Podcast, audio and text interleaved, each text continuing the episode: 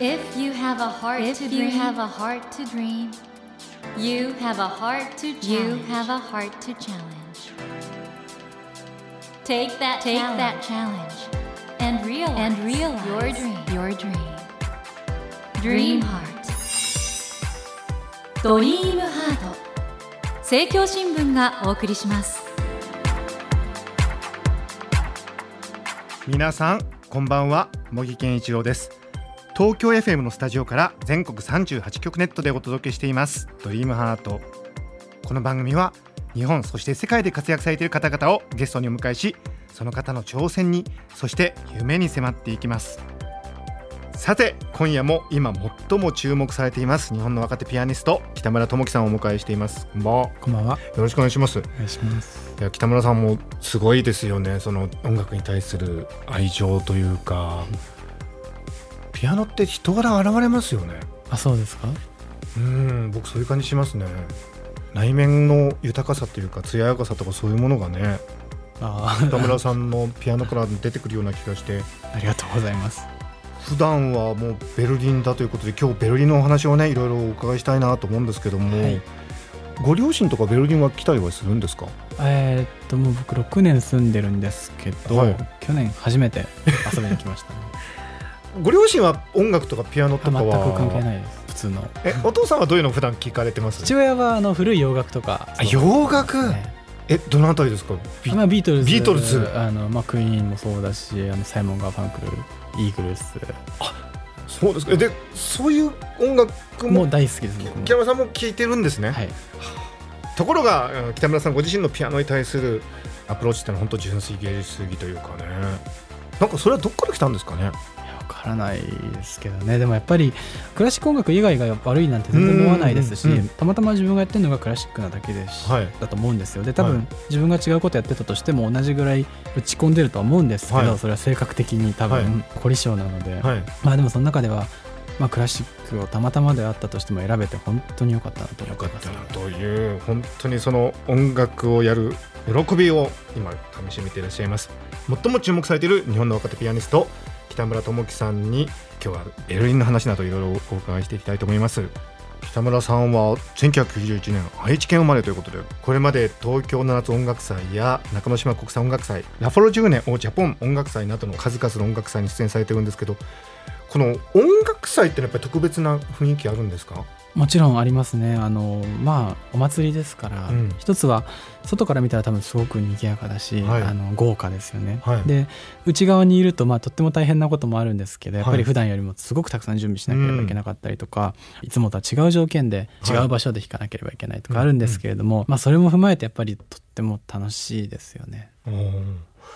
ラフォルジュネ・オ・ジャポンなんかは意外と家族連れなんかも来ていらっしゃいますよね。お客さんはどうですか？あの来るお客さんによってなんとなく弾く側としてはいろんなことあったりするんですか？あのだからホルジュルネオジャポンの場合は会議室がコンサートホールになってたりするんですよね、ええ、だから本当に自分の1メートル先にお客さんが座ってらっしゃってしかもピアノをこう半円型にこう、え、取り囲まれてたりとかすると、はいはい、まあすごい雰囲気ですよねそれは。あのなるほど。でもピアニストとしてはなんか一つの鍛錬の場でもあるんですかね。まあでももうあのそう初めての時は本当にびっくりしましたが、はい、2回目からはもうそれも分かった上で演奏させていただいているので、はい、慣れというよりもそこをまあどう楽しめるかってことだと思うんですけど、ね、そして2011年にはアルバム「遥かなる恋人に寄す」シューマン幻想曲からの展望。そして2014年には第2弾の CD「夜の肖像」を発売されてるわけなんですけど CD を出すってのはやっぱりあれですか？ピアニストにとっては嬉しいことですか？すごい挑戦ですよね。でもちろんご縁がないとできないことですし、はい、はい、でもあのとても魅力的なことだと思います。これは本で録音されたということで、これ準備とかコンサートとか違うんですか？基本的には始まりは一緒なんですよね。やっぱりこの曲が弾きたいと思って曲を選んで、はい、えー、ともう本当にひたすら勉強して練習してっていうのがあるんですが、はい、やっぱりそのマイクが全部の音を拾ってしまうわけで、はいはい、まあ、だから例えば録音のセッションの間っていうのはやっぱりうまくいかないところは何回もできますけれども、はい、やっぱりこだわり出すとこの本当に真ん中の音のたった1音がちょっと大きすぎるから、この部分全部やり直すとかそういうことばっかりなので、うん、どうしても音楽がこう顕微鏡で見たような感じになっていってしまいますしそれで言いながらやっぱりそれをでも CD が再生される時は演奏会と同じくこう投資で聴くわけじゃないですか。っていうバランスはとっても難しいです、ね、なるほどね。あそれは聞く側ちゃんと考えてないな。もう我々はコンサート聴くのと同じような気持ちで聴いちゃってますからね。僕も CD 聴く時はそうですね。うんなるほどな。そして東京芸大のピアノ科ですか、はい、最難関でしょ？まあね。これ東京芸大のピアノ科の入試ってどういうもんなんですか？嫌でしたね。嫌でしたねってどういう入試だったんですか？いやだからやっぱりその多分ですけどその、入試をしてくださる方、先生方とかっていうのは全然嫌な人たちじゃないですし、えそのシステムも別にそんなに変なものではないんですが、はい、やっぱりもうこの毎年入試っていうものがあって、え、入試嫌だよ入試嫌だよっていうのがもう,、もう何十年も前から語り継がれてくるわけですよ、ね。はい、だからもうそういう意味でもう東京に行く前から嫌なんですよ。だからえどういうことするんですか？普通に演奏と、まあ、あと多少音楽的な試験、はい、筆記の試験だったりとかしますけど。いや本当お疲れ様でした。まあでもまあ留学されて そしてベルリン芸術大学に在学中ってことなんですけどこのベルリン芸術大学の方の入試ってのはあるんですか？ありますね。それはどんなもの？もう全然雰囲気が違いましたね。もっともっとオープンで、ええ、あのまず学校で一番大きい大ホールで試験なんですよ、はい、え大ホールで試験？1000人ぐらい入るホールで、えー、でそこに7人ぐらい審査員が座ってて、ええ、でもあの一般公開されてるので、みんな聞きに来てしまうという。そうなんですか？はい。ででも演奏する時間も日本より全然短くて2ラウンドになってるんですけど1個目はもう本当に5分間だけでもうチンって切られておしまいで、うん、2個目も10分弾くか弾かないかぐらいでした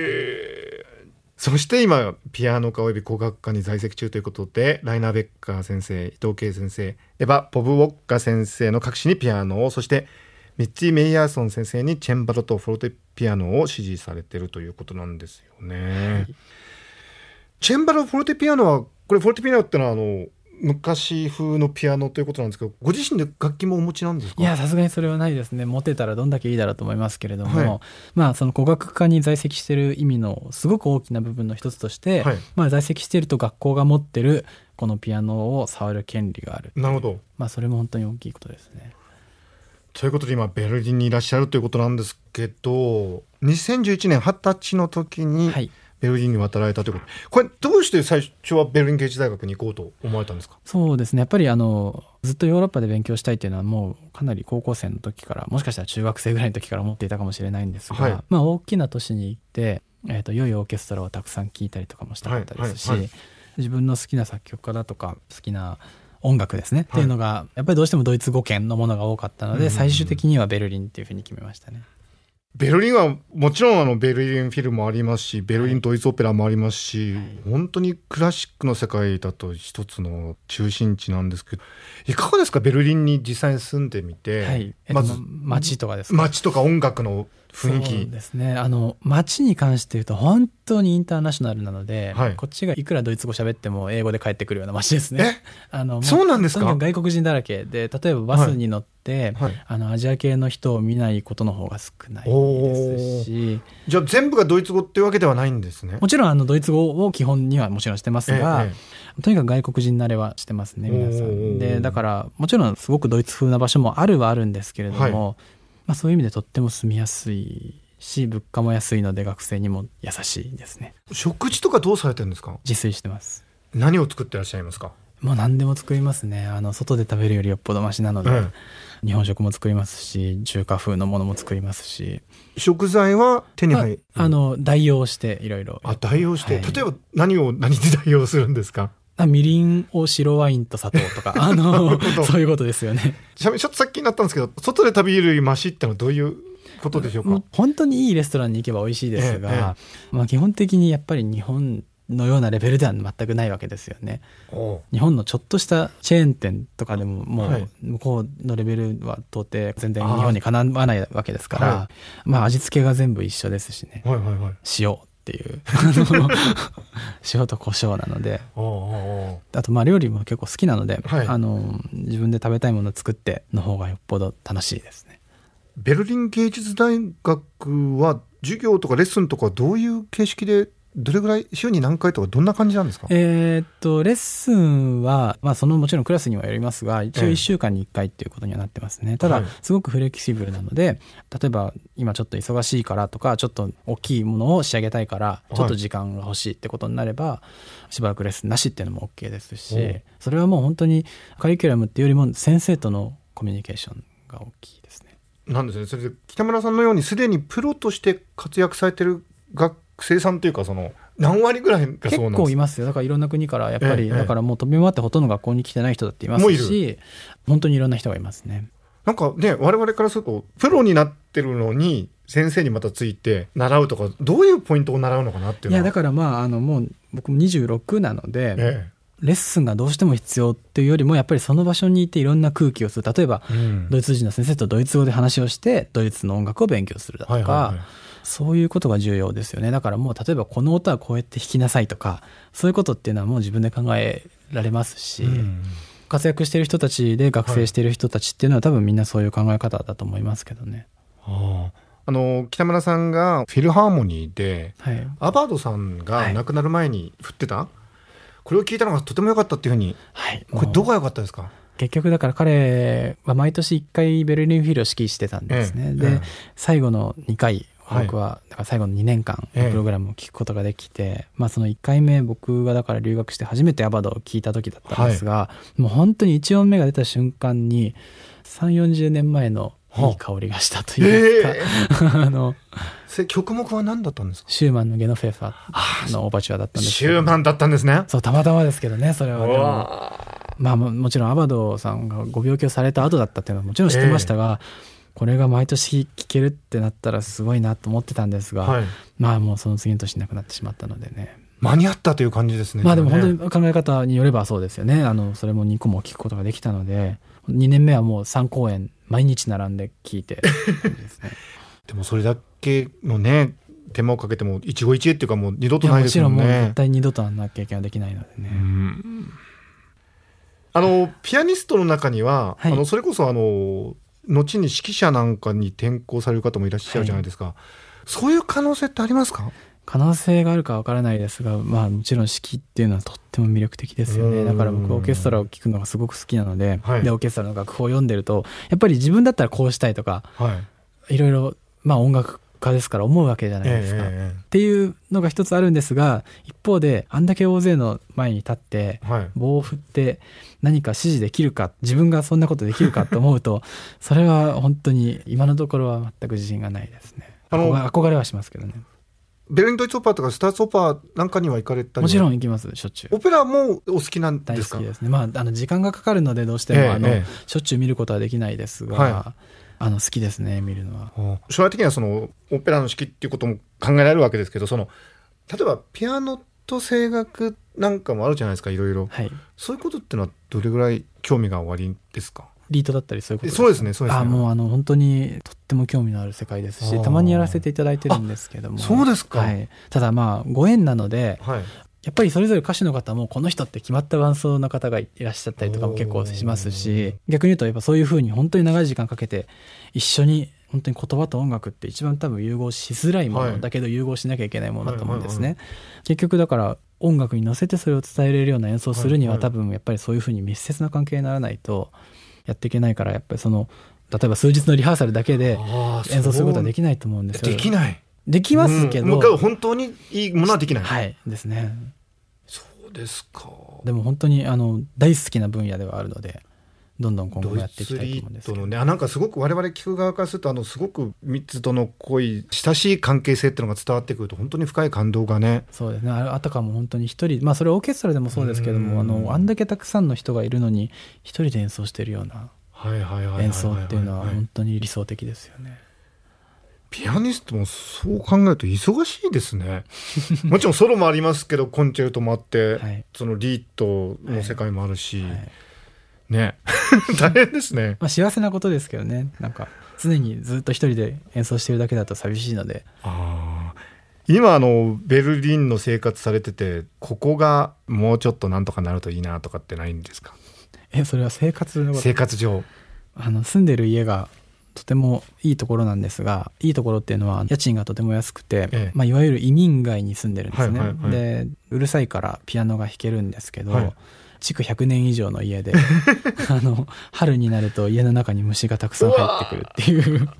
それと毎年戦わなければいけないっていうのはまあ小さなことですけれども。でもピアニストはねそもそもあれですもんね。旅するから、はい、どんなコンディションの宿かも分かんないし、まあそうですよね、タフじゃないとやっていけないんじゃないですか。幸いだから日本だったらもう本当に世界的に見ても超トップクラスの日本だったらもうどこでも OK ですか？ありますけどだって楽器にしたってそうですし、ね。うん、なるほど。やっぱり確かに違う国に行くといろいろ驚くことはありますけどね。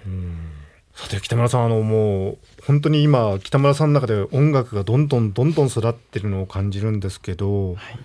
今後どうされます？まずベルリンにはどれくらいもうずっとですか？いやわからないですけれどもねあのただヨーロッパは本当に好きなので、うん、許される限り住んでいたいなと思ってますけれども。まあ、今回あのイギリスのリーズでもコンペ出られてますし、はい、ベルリン拠点だといろんなところに行きやすいってことはあるんですか？もちろんありますね。だから僕は今ベルリン芸術大学だけではなくてあのポーランドにも通って勉強してるんですけれども、ええ、そういうのもやっぱベルリンだからこそ電車に乗ってパッと行けますし、うん、アクセスはいいですよね。あとぜひあのベルリンにいらっしゃる北村さんにお聞きしたかったのがその以前はねヨーロッパのクラシック音楽をなぜ例えばじゃあアジアの人がやるのかということを意識させられるような局面もあったんだけど例えば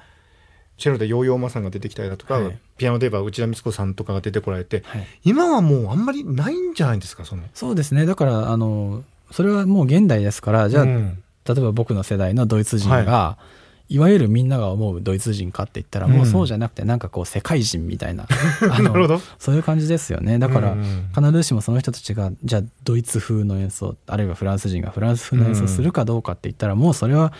誰も何もわからないですいやもう本当音楽は世界的なものになっててだからこそ個人的なことをしなければいけないと僕は思うんですけど、ね、そこでこそ個人っていうのが際立ってくるということで、ね、もしそこからなんかナショナリティを嗅ぎ取られるんだったらそれはもう嗅ぎ取ってくださいってことですし、なるほど。あれですか、あの、コンサートのレビューとかで、そこら辺を書く、まあ、批評家も時々もちろん、あの、向こうは結構いますね。まず、何人からっていうの絶対書きますし、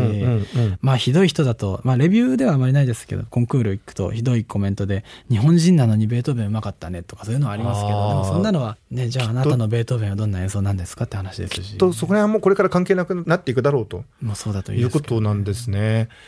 そんな中で北村さんの音楽って今後どういう方向を目指していかれるんでしょうか？